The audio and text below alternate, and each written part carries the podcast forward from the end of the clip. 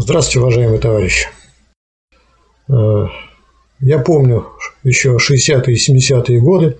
Это то время, когда нарастали негативные тенденции в развитии советского общества, тенденции к разрушению социализма. И вот тогда помню, у простых людей, которые были далеки от понимания диалектики развития социализма, было такое настроение и такое пожелание: вот бы появился новый Ленин. Хорошо бы, чтобы снова был Ленин. Я думаю, что, конечно, речь шла не о том, чтобы в буквальном смысле воскресить Владимира Ильича, а о том, что люди видели необходимость деятельности вождя рабочего класса, который был бы способен возглавить борьбу рабочего класса и сделать ее победоносной. Конечно, те руководители партии, кто в это время возглавлял Коммунистическую партию Советского Союза, Хрущев и Брежнев, понятное дело, никак не соответствовали понятию вождя рабочего класса. И в лучшем случае, если говорить про Брежнева, это были, так сказать, не антикоммунисты прямые, да, хотя он и плыл по течению, но он оппортунист был, а вот Хрущев-то был явно антикоммунист, и поэтому, что называется, ностальгия по вождю рабочего класса вполне была объяснима. Ну, я думаю, что, наверное, и сегодня передовые рабочие, рабочие, которые, и не только рабочие, которые бы желали возрождения социализма и борьбы за его перерастание в полный коммунизм, хотели бы, чтобы снова появился вождь рабочего класса, сопоставимый по масштабу своей личности с Владимиром Ильичем Лениным. Поэтому вопрос, когда появится новый Ленин, он вообще не праздный.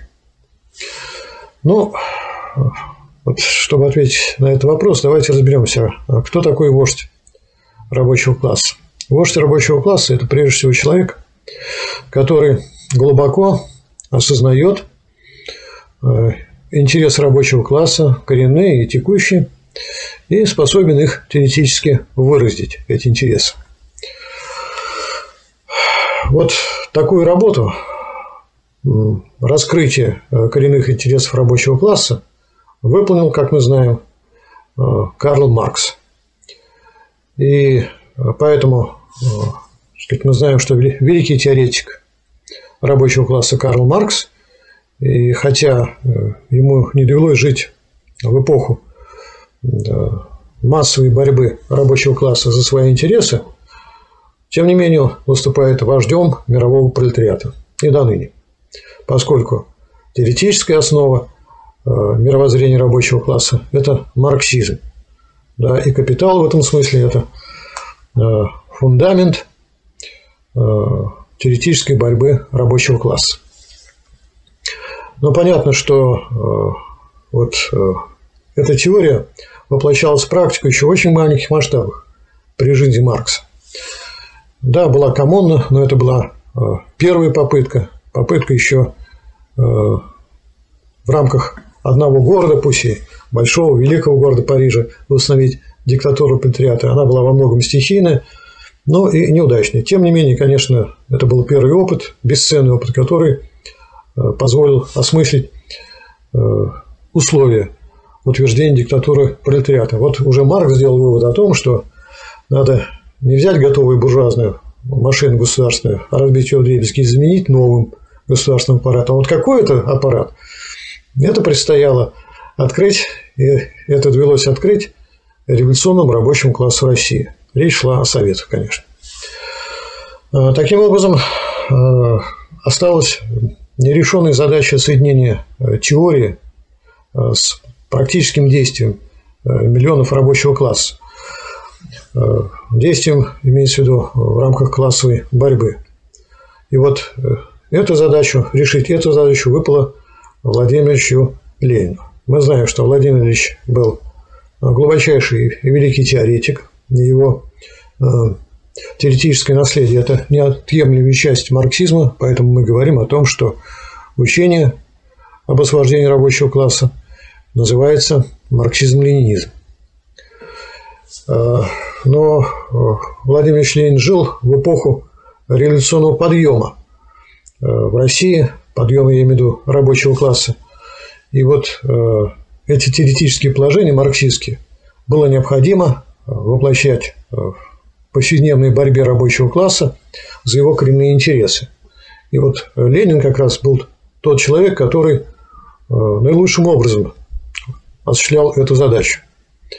Мы понимаем, что тождество теоретической и практической идеи – это вот и есть абсолютная истина. И это тождество достигается очень, очень непросто. Потому что если только ограничиваться теорией, то с этим, пожалуй, какой-нибудь справится и, что называется, профессор. Но ведь теория, как писал, мы знаем, Гёте, суха, а древо жизни пышно зеленее. То есть сама по себе теоретическая идея совершенно недостаточна для того, чтобы произошли прогрессивные преобразования социально-экономической действительности. И вот для практика революционной борьбы очень важно было дать лозунг борьбы, да, очень важно было из опыта этой борьбы сделать теоретические выводы и тем самым продвинуть и теорию. Поэтому мы и говорим о том, что абсолютно есть это единство теоретической и практической идеи. То есть теория без развития практической борьбы тоже остается односторонней и абстрактной. Вот Ленин все это делал. Я хочу отметить, что для того, чтобы выполнить такую задачу соединения теоретической и практической борьбы, ведь от вождя рабочего класса требовалось не просто заниматься теорией, да, и со стороны наблюдать за борьбой, а быть в гуще этой борьбы. А что значит в гуще? Это значит, надо было быть в непосредственном общении с передовыми рабочими. Надо было уметь донести самые глубокие теоретические мысли до этих передовиков рабочих, растолковать. Да. Нужно было помочь эволюционной работе. И вот Ленин все это выполнял. Он вел работу, как мы знаем, и в марксистских кружках. Он вел работу и когда рабочий класс поднимался на забастовочную борьбу, подготавливал соответствующие листовки с требованиями.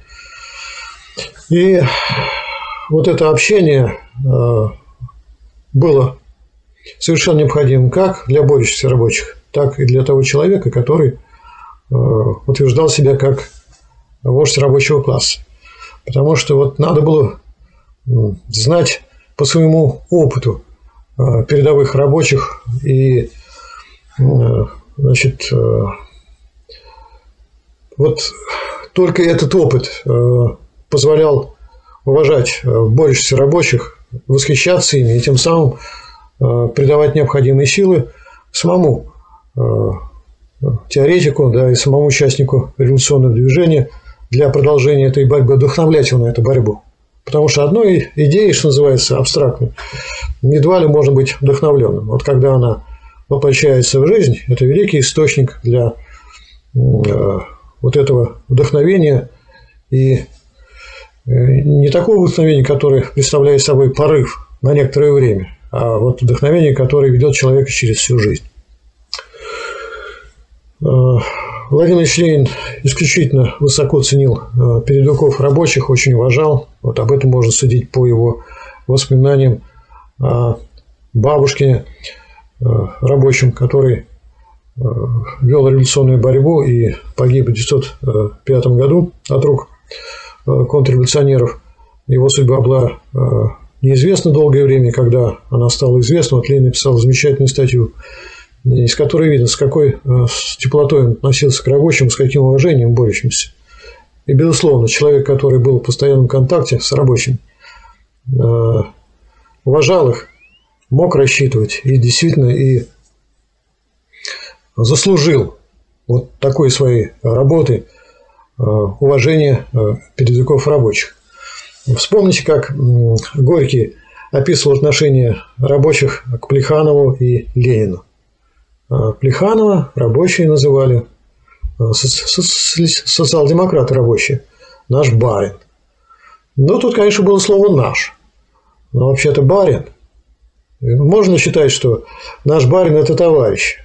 Можно считать, что наш барин действительно уважает рабочих, заинтересован в выяснении деталей, так сказать, их борьбы, их жизни. И вот в этом смысле барин способен руководить борьбой рабочего класса.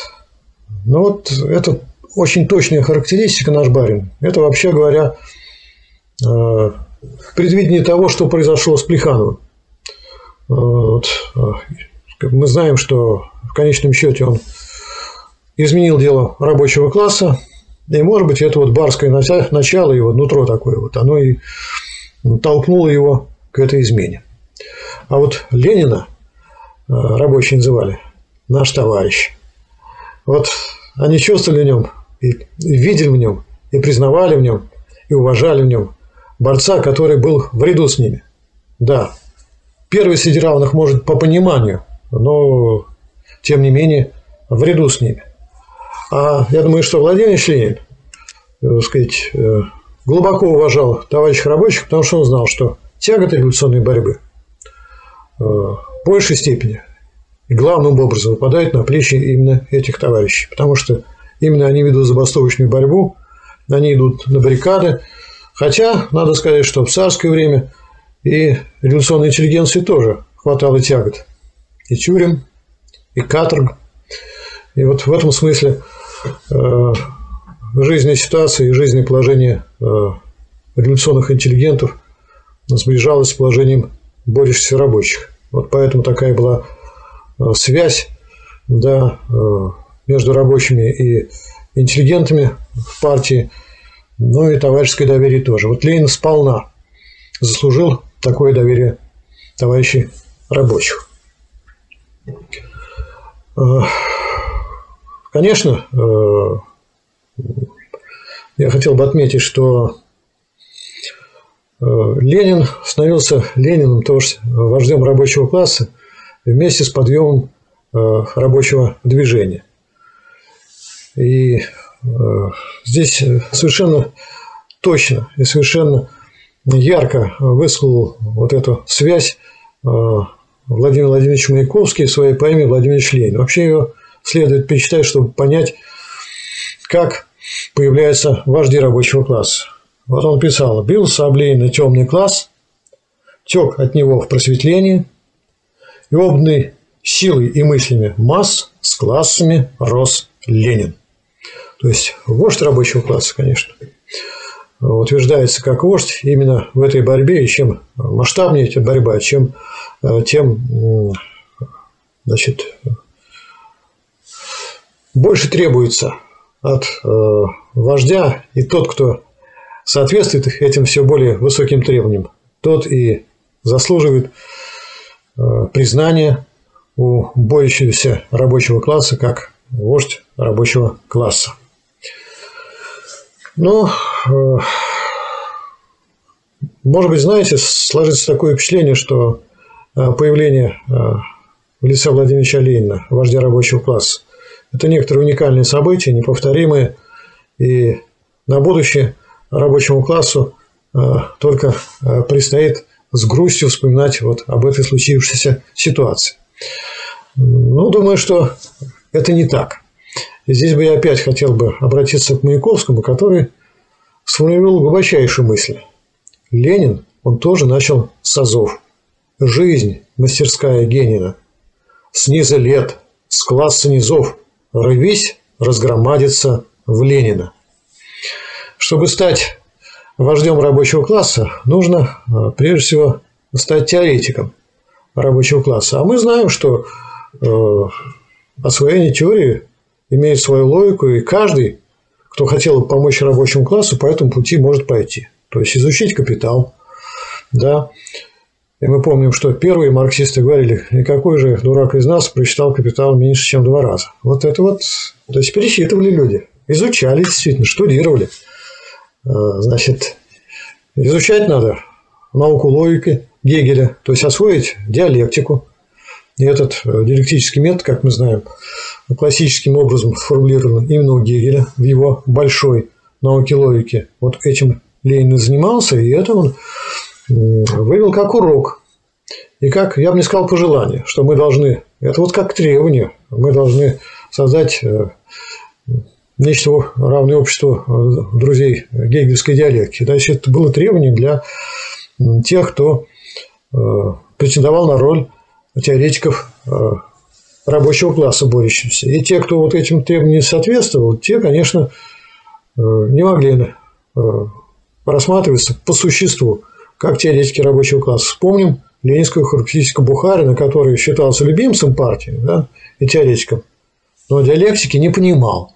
Ну, какой же тогда он вождь рабочего класса? Если он не, пал, не понимал диалектики, то есть душой, живой души марксизма, я добавлю и ленинизма, то, конечно, он не мог вести рабочий класс, да, и, или это был такой поводырь, как слепой ведет слепых. То есть в яму он завел бы. И вот таких горе-теоретиков, горе-вождей хватало, вообще говоря, в истории рабочего движения. Ну, а вот Ленин, мы знаем, поскольку он эти требования выполнил, всегда советовался с Марксом, значит, глубочайшим образом изучил науку логики, то он внес тот неоценимый вклад в теорию об освобождении рабочего класса, который дал право называть марксизм марксизм ленинизмом. Да? Значит, вот Маркс, мы знаем, открыл необходимость диктатуры пролетариата и сказал, что диктатура пролетариата, и обосновал, что диктатура пролетариата – это, в свою очередь, переходная ступень к обществу без классов. А Владимир Ильич Ленин, наряду с прочим, теоретически зафиксировал то открытие, которое сделал российский рабочий класс. То есть, он открыл организационную форму диктатуры пролетариата в лице Советов. Уже это одно давало основание характеризовать теорию рабочего класса как марксизм-ленинизм. Вот, значит, Ленин вырос как теоретик, потому что он проделал те вещи, которые необходимы были проделать любому, кто хочет теоретически выражать интересы рабочего класса. И, во-вторых, я уже сказал, что Ленин был все, все время в непосредственном контакте с рабочим классом, с лучшими рабочими.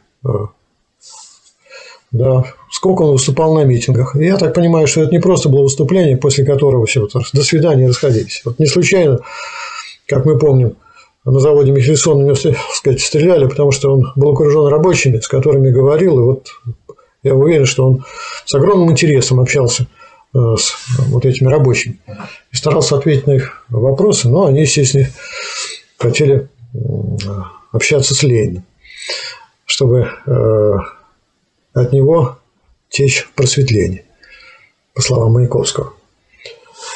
Вот задачу стать вождем рабочего класса, вот осуществляя такую подготовку и осуществляя эти требования, то есть быть на высоте теории, находиться в честном контакте, в честном общении с передовыми рабочими, такую задачу в значительной степени выполнил товарищ Сталин. Как мы знаем, он очень внимательно изучал и «Капитал», и все работы Ленина тоже изучал. Он уже, правда, после революции брался и за науку логики Гегеля. Правда, это осталось в качестве неудачного примера, что он с неким профессором, значит, из университета,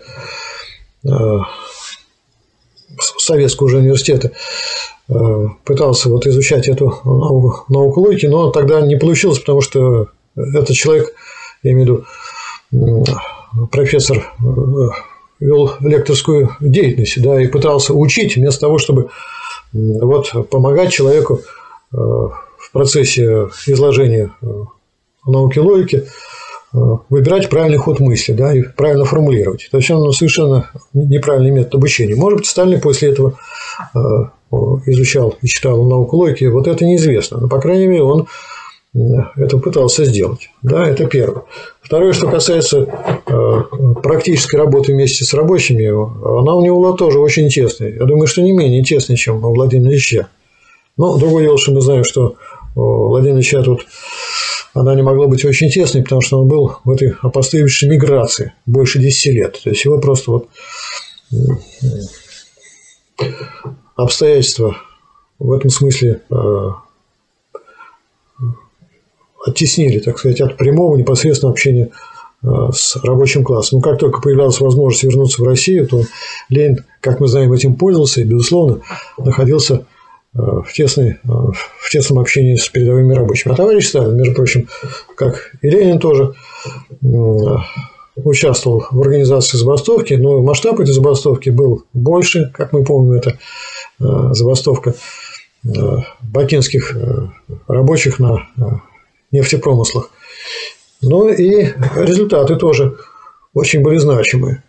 Вот, при непосредственном участии, я бы сказал, под непосредственным руководством товарища Сталина был подготовлен тот, по сути, коллективный договор, который был заключен забастовщиками с владельцами этих промыслов. И это была очень крупная победа.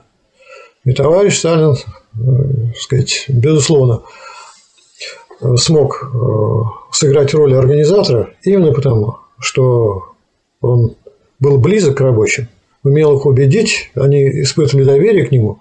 Не такое доверие слепое, да, а вот доверие, которое было в основном на том, что то, что предлагал товарищ Сталин, было понятно и вело к успеху. Так что, как практик, практик борьбы рабочего класса, он тоже вполне состоялся именно благодаря тому, что был в тесной связи с передовыми рабочими. И это он старался вот такую связь сохранить на протяжении всей жизни, хотя это было уже, конечно, непросто, когда вот он стал во главе партии, по сути. Но, тем не менее, вот посмотрите, сохранились кадры кинохроники, как Сталин общается с рабочими. Если не ошибаюсь, речь идет о встрече со стахановцами, да, вот большая была встреча такая, как... С какой улыбкой, да, без всякой робости, да, вот как к своему товарищу обращается и к Сталину окружающие люди. По-моему, там была девушка-работница, с каким большим удовольствием товарищ Сталин вот общается с окружившими рабочими, вот не как барин, как Плеханов, да, сложив, так сказать, руки вот таким образом. А вот видно, что он общается с людьми, с которыми можно делиться всеми мыслями, с которыми полностью доверяешь. И вот такая психологическая атмосфера, она очень о многом говорит, что это действительно вождь рабочего класса. Ну, и класс ему платил, конечно, тоже доверием и любовью. Ну, разумеется, не за то, что он хорошо общ... не только за то, что он хорошо общался, а за то, что курс, который проводил товарищ Сталин, на построение социализма, на защиту завоевания социализма в страшной схватке с фашистской Германией, этот курс был абсолютно правильным. Вот после смерти Сталина не было таких вождей, да, и могло показаться, что опять-таки, ну вот пресеклась эта линия, и что... Все-таки появление вождя рабочего класса – это что-то сверхъестественное из области мистики, что называется «повезло, не повезло». Я хочу сказать, что это не так. Вот уже путь, я еще раз отметил, что путь утверждения в качестве теоретика рабочего класса, он известен. И этот путь может проделать каждый, кто хочет помочь рабочему классу. И было бы странно, если бы в Советском Союзе, я беру момент вот после того, смерти товарища Сталина, не нашли бы люди, которые такой путь проделали. И я, например, с полной уверенностью говорю о том, что этот путь проделал Михаил Васильевич Попов. Вот он главчайшим образом учил и Маркса, законспектировал все работы Ленина, изучил все работы Сталина, товарища, да, и,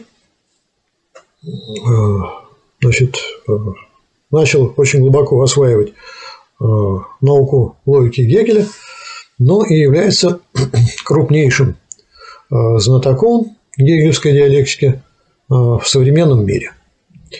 Ну, я хочу сказать, что и делал он это вот опять не просто для того, чтобы быть очень знающим человеком и даже вот помогать теоретически рабочему классу. Он это делал для того, чтобы непосредственно участвовать в борьбе за интересы рабочего класса пока или преимущественно в форме теоретической борьбы вот, в советское время и позднее советское время. Да, хотя уже тогда Михаил Васильевич работал в составе научных коллективов, которые, вот я знаю, готовили договор и осуществляли, вернее, подготовку плана социального развития Тихвина города. И там же крупнейший комбинат был, и вот составить такой план надо было, сказать, увязав с развитием комбината. Значит, надо было общаться с этими людьми комбинатскими, что называется, заводскими. И Михаил Васильевич, сказать, общался. Я знаю, что он помогал и другим рабочим, с кем ему приходилось общаться. Хотя уже для коммуниста в то время было достаточно непросто найти точки общения постоянные с рабочими. Да, если ты в партийной организации университетской, то как вот тебе непосредственно общаться с рабочими? Ну, на конференциях, на партийных. Но это все, конечно, уже носило достаточно эпизодический характер. Тем не менее, значит, когда наступило время вот, решительной борьбы за сохранение социализма, и обостри... противоречия классовой борьбы обострились до предела, и уже когда было ясно, что социализм, контрреволюционеры, после, сказать, которых, что называется, в свое время возглавлял Хрущев, и это дело продолжил в полной мере Горбачев, подвели социализм к уже полному краху, вот здесь было необходимо принимать экстраординарные меры, создавать организации помимо партийных, где можно было, сказать, и нужно было опереться на рабочий класс. И вот Михаил Васильевич был организатором или одним из организаторов Объединенного фронта трудящихся, где в том числе были и передовые рабочие, которые чувствовали, что уже в рамках партии невозможно, и, точнее говоря, оставаясь только в рамках партии, невозможно остановить этот э, напор контрреволюционеров. Да, Михаил Васильевич, значит, э, возглавлял инициативное движение коммунистов. Э, опять-таки, тут были не только члены партии, или они были из разных организаций, если бы э, вот... действовать в рамках просто партийной структуры, то они никогда не встретились бы и не объединили усилия в борьбе за то, чтобы сохранить коммунистическое начало в ка пэ эс эс. И вот здесь были тоже уже встречи с такими рабочими, которые были вожаками на своих предприятиях. С Константином Васильевичем Федотовым, который был докером в то время, в конце восьмидесятых, с Евгением Петровичем Тимофеевым, тоже докером из Ленинградского морского порта, Виктор Александрович Овчинников, который в свое время был рабочим, а потом мастером. И вот все это были люди, с которыми Михаил Васильевич очень тесно повседневно общался в этой борьбе. Соответственно, сказать, он, что называется, был вхож в эти коллективы. И вот э, это был такой парадокс истории, что э, вот в этот критический момент э, у него появилось больше возможностей для непосредственного общения с рабочими. Э, в это же время он начал э, работать вместе с Василием Ивановичем Шишкаревым, наладчиком ЗИЛ, который, ну вот, если говорить о том, вот, кого бы назвали, если бы надо было ответить на вопрос, кого бы назвали из числа рабочих, которые составляют цвет рабочего класса? Михаил Васильевич, не задумываясь бы, ответил, вот, например, Василий Иванович Шишкарев. Да, это человек вполне сознательный, как марксист-ленинец, вполне сознательный сторонник диктатуры пролетариата, который был плоть от плоть вот этого коллектива АМО ЗИЛ. И очень много добился в этой борьбе, хотя, конечно, в эпоху контрреволюционного поворота очень многие рабочие, ну, вот, поддавшись настроению, потеряли связь ориентацию с, на коммунизм, да, и даже были, вот, так сказать, выражали антимгуистические такие взгляды, хотя, хотя эти взгляды явно противоречили интересам рабочего класса и явно противоречили тому, чего хотели бы рабочие, которые хотели бы выступать за общее дело, но видели, что те, кто должны организовывать эту борьбу, члены ка пэ эс эс, организуют совсем другое, совсем другое, разрушение вот этой борьбы. И вот в такое время очень трудно было получить поддержку у очень многих товарищей.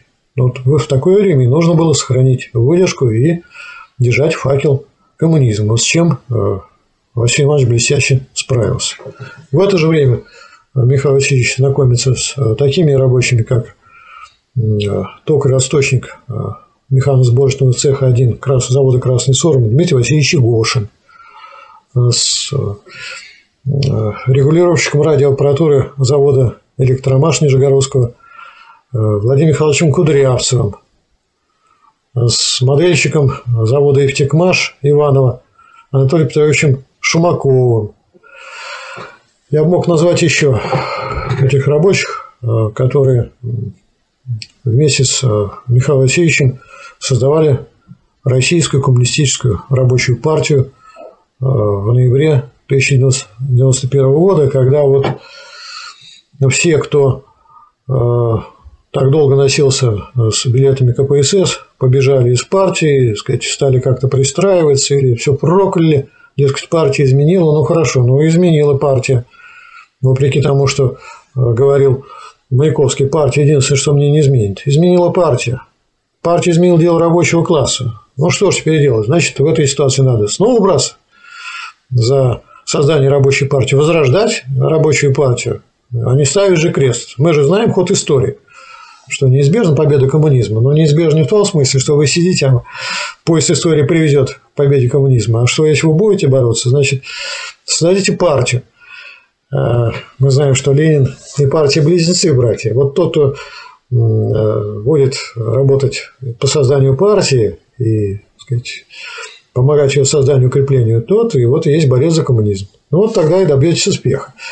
Так вот, желающих, так сказать, бороться было очень немного в начальный период, но все лучшие люди и из рабочего класса, и из социалистической интеллигенции были рядом с Михаилом Васильевичем Поповым, который в этом смысле был инициатором, и, так сказать, возрождения партии рабочего класса, и он привнес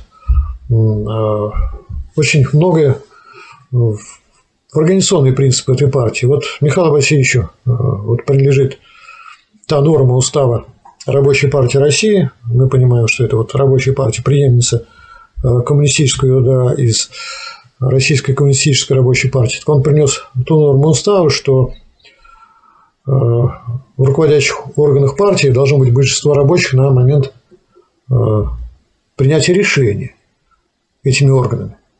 Вот это, если что-то можно было, что называется, в устав включить для того, чтобы вот обеспечить руководящую роль, вот это Михаилом Васильевичем было сделано, потому что было осмысленно, потому что был извлечен урок из опыта, значит, перерождения Коммунистической партии Советского Союза. И в этом смысле Михаил Васильевич выполнил свой долг вождя рабочей партии.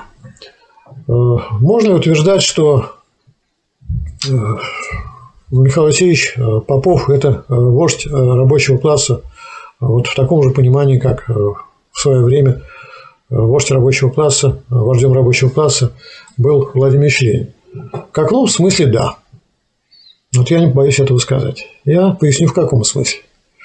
Вот как Маркс внес неоценимый вклад в теорию освобождения рабочего класса, открыв необходимость диктатуры пролетариата, как Ленин внес свой неоценимый вклад в развитие марксизма, теоретически обосновав роль Советов как организационной формы диктатуры пролетариата.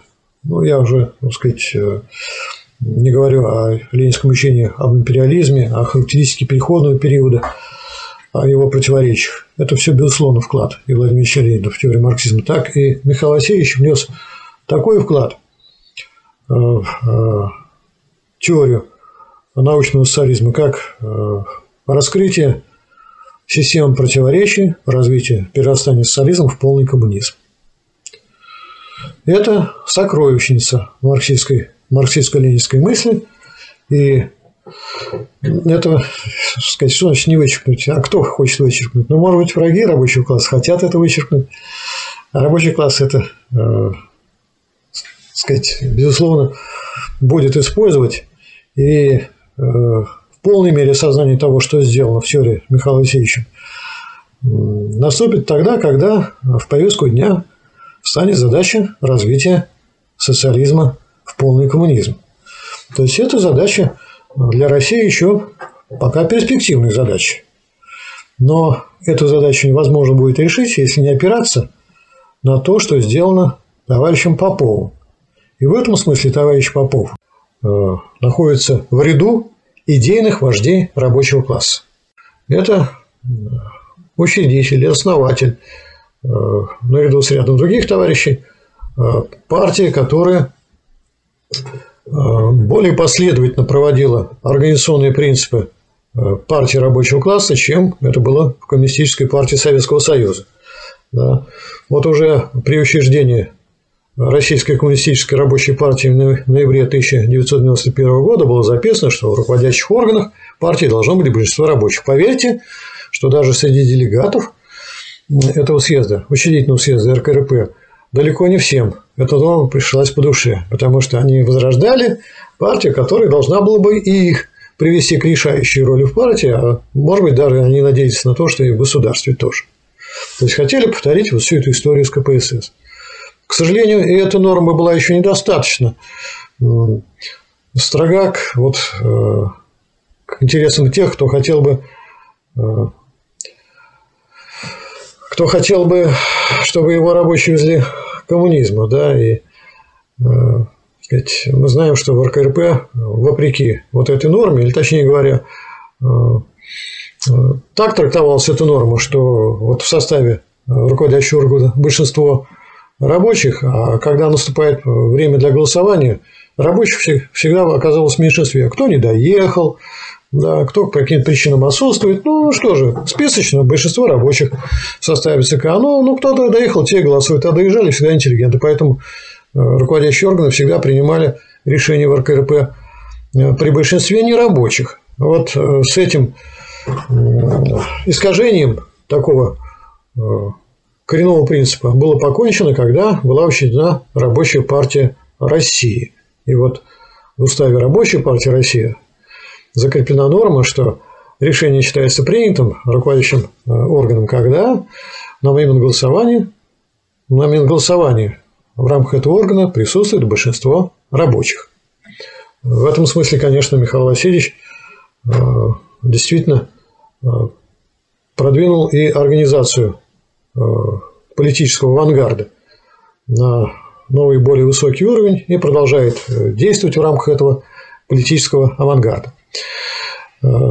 Понятно, что сегодня рабочий класс еще не оправился от того исторического отступления, которое было связано с хрущевской контрреволюцией.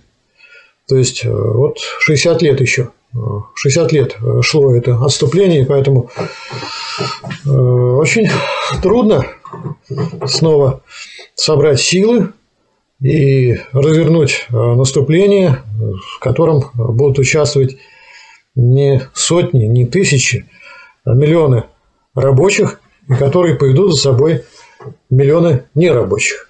Вот сегодня не такой еще период, что, собственно, ну вот, ограничивает масштаб практической деятельности товарища Попова. Но мы не сомневаемся, что придет время, когда рабочее движение снова будет переживать подъем, что для этого сложатся объективные посылки, они уже складываются, поскольку речь идет о развитии российского производства спустя десятилетия его уничтожения, и целенаправленного, и такого стихийного. Но и складываются предпосылки для революционного подъема потому, что продолжает свою деятельность и стремится к развитию своей деятельности общественное объединение Рабочей партии России, который вот действует Михаил Васильевич Попов сегодня. И мы знаем, раз опыт становления товарища Попова как выдающегося борца за интересы рабочего класса, это опыт воспроизводимый, я имею в виду основные этапы, то рабочие партии России будут появляться, и это не по новению, так сказать, не без, не по новению волшебной палочки, а будут появляться, потому что они, они идут этим путем, новые люди, молодые люди, которые примут эстафету от Михаила Васильевича в качестве организаторов борьбы рабочего класса. Я вижу таких людей. Это действительно люди, которые серьезно занимаются освоением марксистско-ленинской теории, изучают науку логики Гегеля, которые изучают марксистско-ленинскую теорию уже и по трудам Михаила Васильевича Попова, поскольку партия издает собрание сочинений Михаила Васильевича Попова, уже, так сказать, издано пять томов в электронном виде, два первых тома уже опубликованы, напечатаны в качестве книжек для библиотек издательством Яновского института экономики, управления и права. И вот в такой работе теоретической они выковывают из себя сознательных борцов, а эти вот молодые товарищи, члены Рабочей партии России, не рабочие, находятся в тесной связи с рабочими, потому что участвуют в заседаниях Российского комитета рабочих, помогают в составлении коллективных договоров рабочими на многих предприятиях России. То есть, вот они как раз и находятся в этом постоянном тесном общении с передовыми рабочими. С другой стороны, и сами рабочие тоже изучают теорию марксизма, ленинизма, поскольку они, я имею в виду рабочие, входящие в Рабочую партию России, поскольку они обязаны учиться в Красном университете. Это совершенно удивительный университет, где дают самые передовые научные знания в сфере общественных наук. И очень добросовестно товарищи рабочие учатся и растут в теоретическом плане. Здесь, может быть, даже есть некоторое соревнование. Да? Вот кто утвердится в большей степени в качестве организатора борьбы рабочего класса. Мы понимаем, что у рабочих огромное преимущество в качестве борцов в том, что они как раз в гуще рабочих коллективов борются и действуют. Да? У тех, кто помогает таким рабочим, огромное преимущество, что они имеют возможность более последовательно заниматься теорией, у них больше свободного времени. Но, тем не менее, эти люди дополняют друг друга, и растет ядро тех, кто способны стать и уже становятся вожаками борющегося рабочего класса.